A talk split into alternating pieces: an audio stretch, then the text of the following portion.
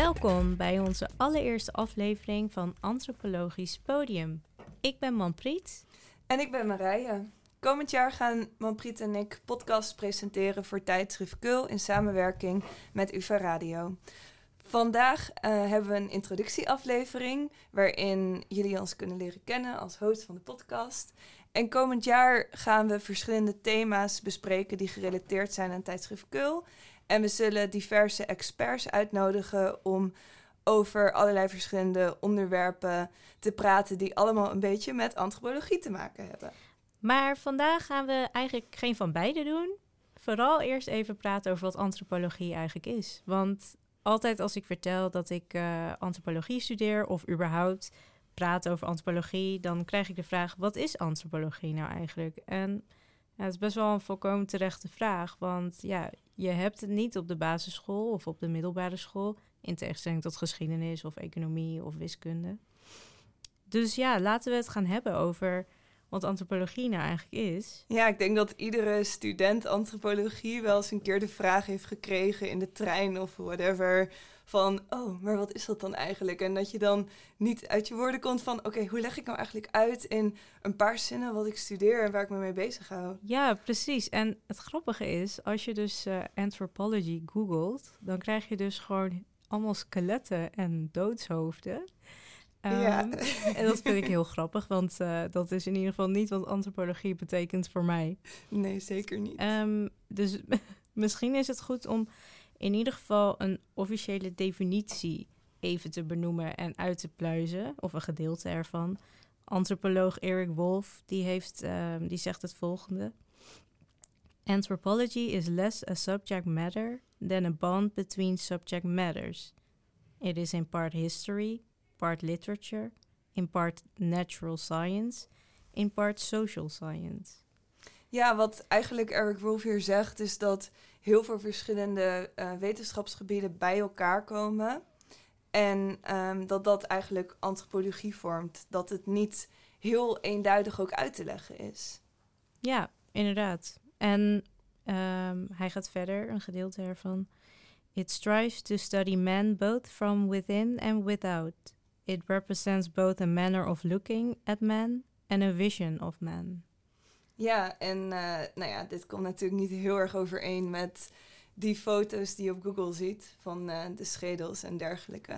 Nee, inderdaad. En ik denk dat er wel veel meer definities, officiële definities te geven zijn van antropologie. En als ik denk aan antropologie en andere sociaal-wetenschappelijke studies, denk ik dat het zich ook wel echt onderscheidt tussen hoe antropologen onderzoek doen. Um, gezien dat het echt participerend onderzoek is. En um, dat wij niet streven naar een soort objectieve kennis. Ja, en een belangrijk verschil met heel veel andere wetenschappelijke disciplines is dat we ook totaal eigenlijk niet bezig zijn met cijfers en um, echt gericht zijn op kwalitatief onderzoek. Dat is echt het uitgangspunt van antropologie en niet iets wat je erbij doet naast uh, de kwantitatieve studie. Wij zijn echt gericht op veldwerk en uh, antropologie is ook heel vaak verbonden aan een plek. Ja, en um, wat wel interessant is, is dat als mensen spreken over onderzoek doen en resultaten, dan gaat het toch wel over ja, ware kennis en iets wat uh, objectief is. Maar als antropoloog dan denk je juist aan um, dat jij als onderzoeker, waar je onderzoek doet, ook heel veel invloed hebt op de kennis die geproduceerd wordt. Mm. En ik denk dat dat juist een heel belangrijk element is van uh, antropologie. Dat je samen dus met hetgeen wat je onderzoekt, daar kennis produceert. Ja, ja, en in die zin denk ik dat wat heel veel antropologen en antropologie-studenten, antropologen in SP wel herkennen, is dat het niet enkel je studie is, maar dat je het in het dagelijks leven eigenlijk altijd met je meeneemt. En ik denk dat dat ons ook heel erg brengt bij een rubriek waar we komende tijd veel mee willen gaan werken. En dat is neem een geluid mee wat voor jou antropologie betekent.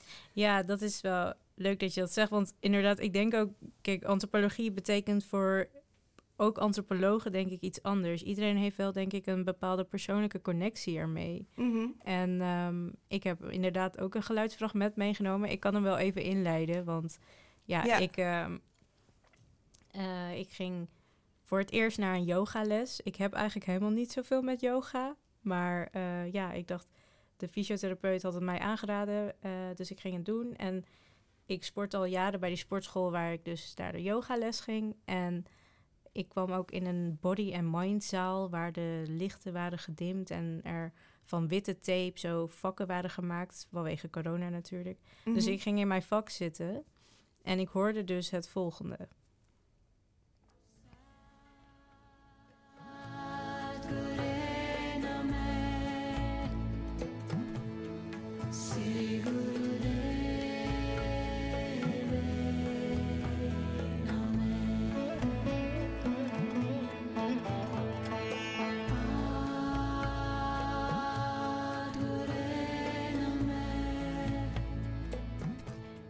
Wat eh, heel vreemd is hier eigenlijk aan. Ik keek de yogadocent aan en ik zei, hè, dit is het gebed van mijn ouders.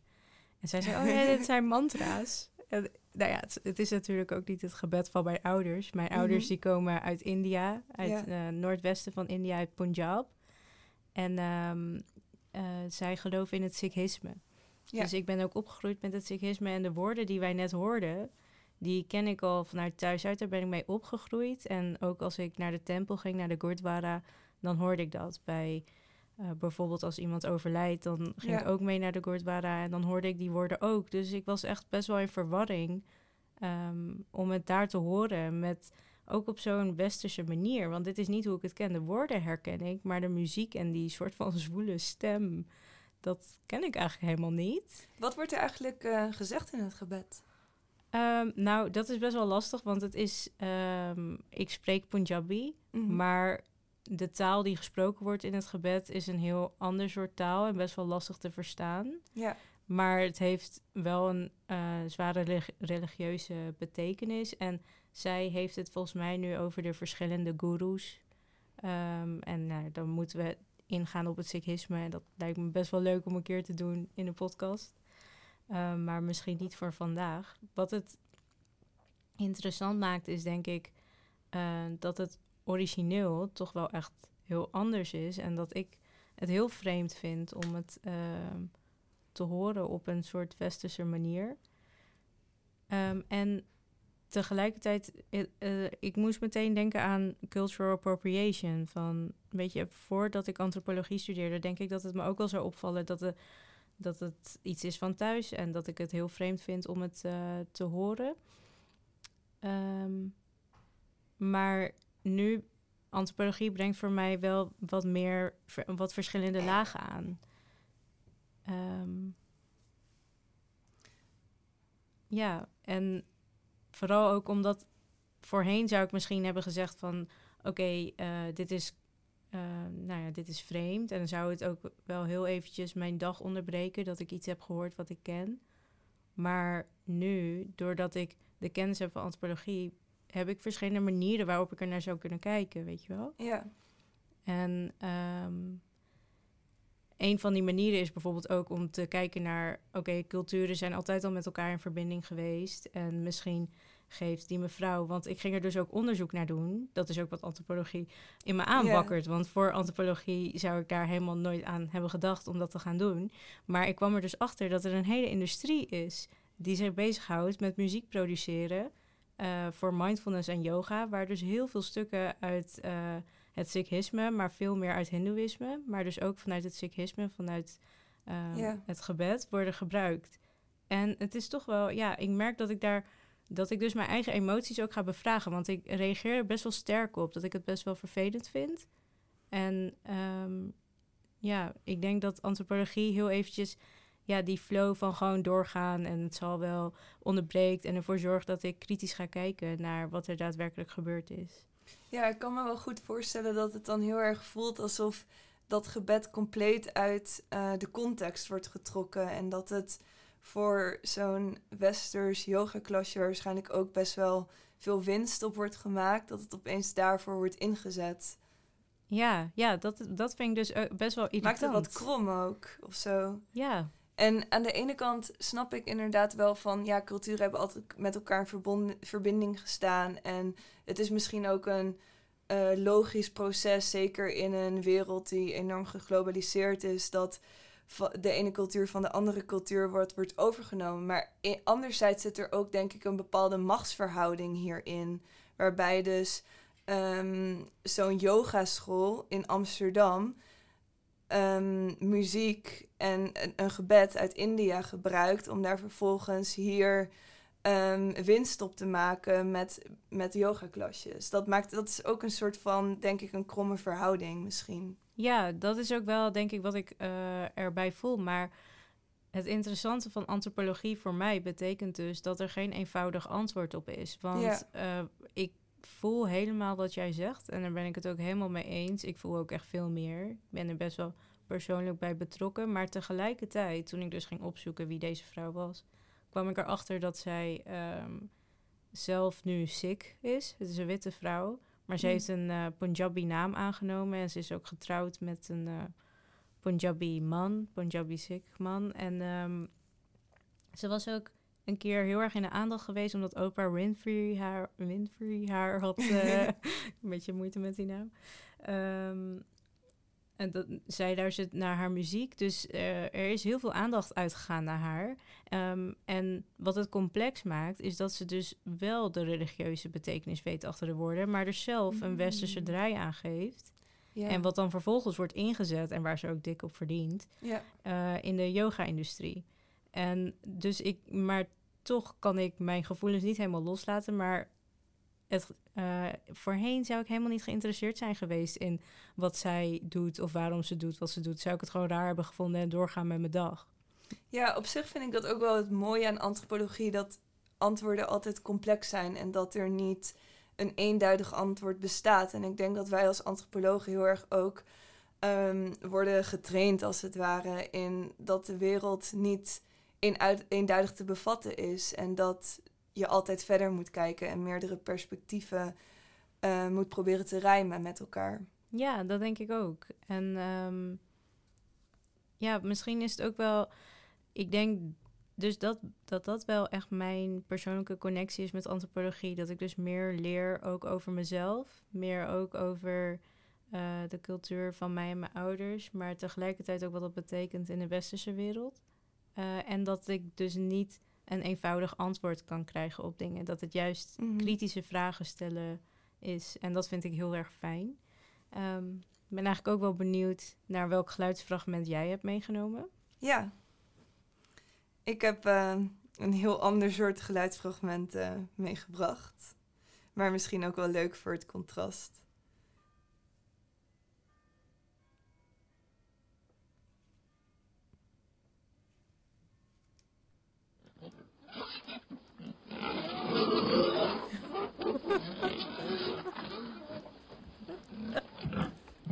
Ik ben benieuwd of uh, de luisteraar door heeft wat voor geluid het is. Ik denk dat. Heb jij het door, Milpriet? Ja, ja, ja, ja, ja. Ik heb het wel door. Maar luisteren naar. Ik heb het idee dat we naar varkens luisteren. We luisteren zeker naar varkens. Oké, waarom luisteren we naar varkens, Marije? Nou ja, het is niet soort van dat dit het eerste is waar ik aan denk wanneer ik aan antropologie denk. Antropologie gaat natuurlijk niet per se om varkens, meer om mensen. Maar um, mensen staan natuurlijk wel altijd in connectie met de natuurlijke omgeving en met dieren en dergelijke. Maar goed, er is wel een verhaal bij dit uh, geluidsfragment. En dat is ook terug te vinden in de Nieuwe Kult. Dus als je die nog niet hebt gelezen, kijk even zeker of je die kan vinden in routers of um, cafeetjes eromheen. Of Criterion. Of, Criterion. En um, ja, voor de nieuwe Kul zijn wij als uh, redacteurs bezig geweest met kijken dicht bij huis. Dat is ook het thema van de nieuwe Kul. En ik zat tijdens coronatijden zat ik in Groningen. Want oorspronkelijk kom ik uit Groningen. Ik ben daar opgegroeid. En ik maakte elke dag eigenlijk dezelfde wandeling. En toen kwam ik langs een heel bijzonder varkensboerderijtje. dat het Zwienenparadies heette. Het Zwienenparadies, ja. En ik was eigenlijk wel benieuwd wat het nou was. Want het, was, het stond echt letterlijk in the middle of nowhere. En het was nou ja, heel vrolijk aangekleed met allemaal bordjes met schilderingen en de naam van elk vark en een heel verhaal erbij. Hoe ze? Nou, je hebt bijvoorbeeld Vlekkie, je hebt Belle, je hebt Lola, je hebt Ruby, je hebt Jade. Nou, e- echt van alles. En Sasha is er ook. En it. Tibor is er. Nou, ik weet inmiddels alle namen, zoals je meekrijgt. En ehm, op een gegeven moment ging ik me steeds meer afvragen van wat, wat is dit voor plek? En er was ook niet echt dat er winst werd gemaakt op de varkens, want ze waren er gewoon. Dus ik vroeg me heel erg af van wat is het verhaal hierachter? Dus op een gegeven moment begon ik eh, te praten met de eigenaar van de boerderij, Milan. Milan Sanders heet hij. En toen kwam ik erachter dat het een opvang is voor varkens die een minder leuk leven hebben gehad. Meestal in de bio-industrie of eh, bij kinderboerderijen. En dat Milan Mm. echt soort van weer de mens-die-relatie wil bevragen in eh, de kapitalistische maatschappij waar wij in Wow, leven. ben je serieus? Dit kwam je gewoon tegen terwijl je heel even een wandeling ging maken in. Groningen. Ja, zeker. Wow. Ja, en ehm, wat hij eigenlijk probeert te laten zien ook aan mensen die langs de boerderij lopen, is ehm, dat de varkens daar geen doel hebben. Mhm. En ik vond dat heel interessant, want die varkens die zijn er gewoon. Terwijl hoe wij als mensen tegenwoordig dieren heel erg zijn gaan zien, is dat ze een bepaalde functie hebben voor de mens of voor het kapitalistisch systeem. En vooral varkens, Mhm. die worden voor zoveel producten gebruikt dat we ze bijna alleen nog maar als product zien. En niet meer echt als varkens. Terwijl het echt super intelligente, emotionele dieren zijn die een heel rijk gevoelsleven hebben. Maar we komen ze tegen in tandenborstels, in schoonmaakmiddel, Snoep. Snoep. Natuurlijk al het vlees, sausijzen, noem maar alles op wat je van varkens kan maken. Maar ze zitten letterlijk overal.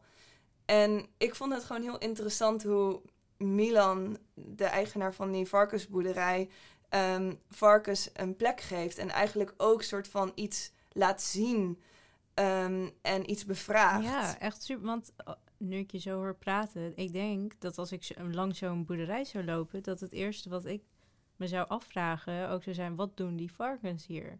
Waar zijn ze voor? Wat is de Ja. functie? Ja, niet zo van, oh, hier chillen gewoon varkens. Ik ben benieuwd, eh, wanneer gaan ze naar de slacht? Of, eh, Ja, precies. Dat is ook letterlijk de vraag die hij het vaakste krijgt. Er was ook, het was wel grappig, want ik heb daar dus heel veel gechilled met Nice. Milan. Hij had ook echt meer dan 400 boeken over varkens. Was echt heel interessant. Maar hoe kwam hij op varkens? Nou, dat is een, een, wel een interessante relatie, want zijn eh, moeder was al heel erg bezig met varkens. En zijn moeder is best wel jong overleden. En toen heeft hij het project overgenomen. Het is meestal Ah. het is eh, enorm verliesgevend en alles. Dus ja, tuurlijk kan je in deze maatschappij varkens hebben gewoon just for fun. En voor de varkens en niet voor jezelf. Dat, dat is bijna niet te onderhouden. Dus hij leeft echt op fondsen en hij komt echt net rond. Ja. En hij, heeft ook, hij is ook meerdere keren echt gewoon... Is hij op, eh, stond hij op straat met die beesten. En moest Oh, hij een andere plek vinden.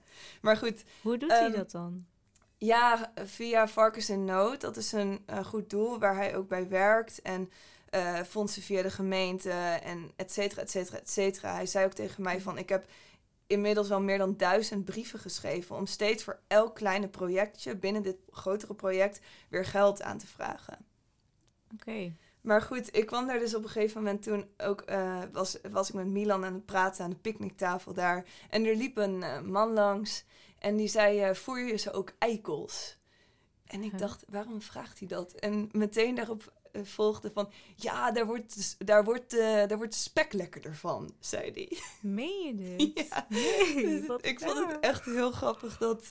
Ik was toen al best wel ver in het stuk en dat, eh, dat toen naar voren kwam. Ja, het was En wat was zijn reactie?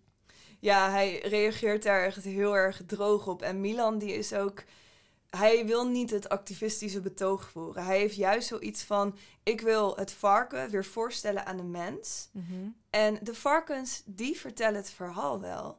Want eigenlijk, doordat eh, varkens in Nederland en in heel veel andere, eh, vooral westerse samenleving, echt achter slot en grendel zitten en we ze niet meer zien, zijn we ook als mens vervreemd geraakt van een dier. En hij wil eigenlijk het varken weer voorstellen. En hij hoeft daar zelf geen activistisch betoog voor te voeren. Want hij gelooft er heel erg in van als we, als we mensen een die er weer meer samenbrengen, dat de empathie dan ook zal groeien. Wat interessant, want hij wil het activistische betoog niet houden, maar hij is eigenlijk wel heel activistisch Enorm bezig. activistisch. Daar kwam ik ook steeds, hoe vaker ik met hem sprak, steeds meer achter. En Ja.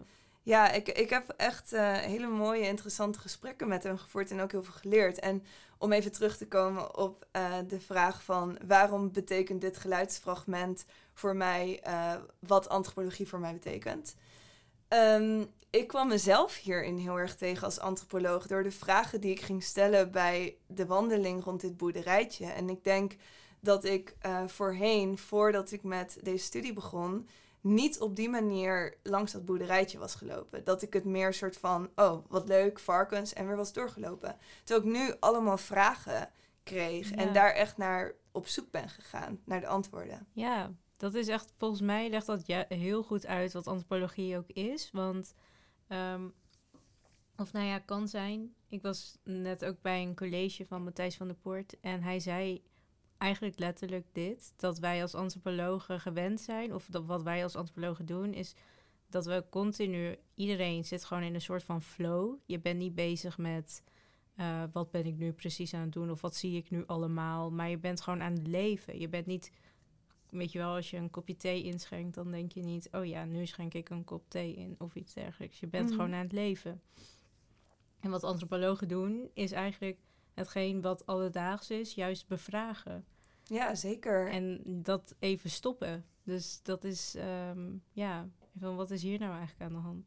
Ja, ik denk dat de beide geluidsfragmenten die we hebben laten horen wel ook heel erg persoonlijk voor ons dat aangeven. En hoe wij dat in het dagelijks leven terugkomen, Ja, eh, tegenkomen. ja echt super interessant. En ik dacht ook nog heel even aan varkens van, ja, er bestaat ook natuurlijk heel erg het beeld dat varkens vies zijn. Mensen Ja. vinden varkens heel gauw vies. En ik hoor jou ook al zeggen, van, ja, het zijn hele intelligente beesten. En ehm, beesten, zeg ik al, dieren, sorry. Zie je, het zit zo diep geworteld. Ja, Zelfs in mijn taal. Ja. ja, ja. ja. eh, varkens hebben binnen verschillende culturen ook heel veel verschillende betekenis. En dat is ook heel interessant om naar te kijken. Ja. nee, echt super Ze worden als onrein gezien, als, eh, ja, als vies, inderdaad, wat jij zegt. Maar het zijn ook weer hele krachtige dieren. En dus inderdaad heel slim en emotioneel. Is zeker interessant om verder te in, in te verdiepen. Ik raad het absoluut aan. Ja, en jij hebt erover geschreven in het tijdschrift eh Kul. Dus Ja, ja, dus als eh, mensen benieuwd zijn naar het artikel, ehm, dan is dat nu te lezen. En eh, mocht je niet aan het tijdschrift kunnen komen, dan kun je het ook online lezen, geloof ik. Ja, inmiddels wel. Oké, en ehm, nou, ik denk dat het dit voor vandaag wel even was. En hopelijk hebben we een duidelijker beeld kunnen geven over wat antropologie is. Mhm. En wat we de komende, het komende jaar gaan doen. Ja, en eh, we hebben ook al plannen voor de volgende aflevering. Eigenlijk de eerste officiële aflevering. Dit was meer introductie. Ehm, de volgende aflevering hebben we een gast. We maken nog niet bekend wie dat is. Daarvoor zou je onze social in de gaten moeten houden. Onze Instagram en Facebook. Maar we hebben een hele leuke gast. En die gaat ook een geluidsfragment meenemen. En we zullen met deze gast ook eh, verder ingaan op het dichtbij huis thema. Dus eh, we hopen dat jullie naar die aflevering gaan luisteren. Want eh, ik denk dat het een hele leuke aflevering wordt. Ja, dat denk ik ook. En eh, wil je meedenken over de dingen die we hebben, waar we over hebben gesproken? Of heb je een opmerking over wat we hebben gezegd? Dan horen we dat heel graag. Ehm, en vragen zijn ook altijd welkom. En die kun je via Facebook of Instagram eh, van tijdschrift De Kul naar ons sturen. Of ons persoonlijk benaderen, kan natuurlijk ook. En we horen graag van jullie. Ja, en eh, natuurlijk bedankt voor het luisteren. Yes.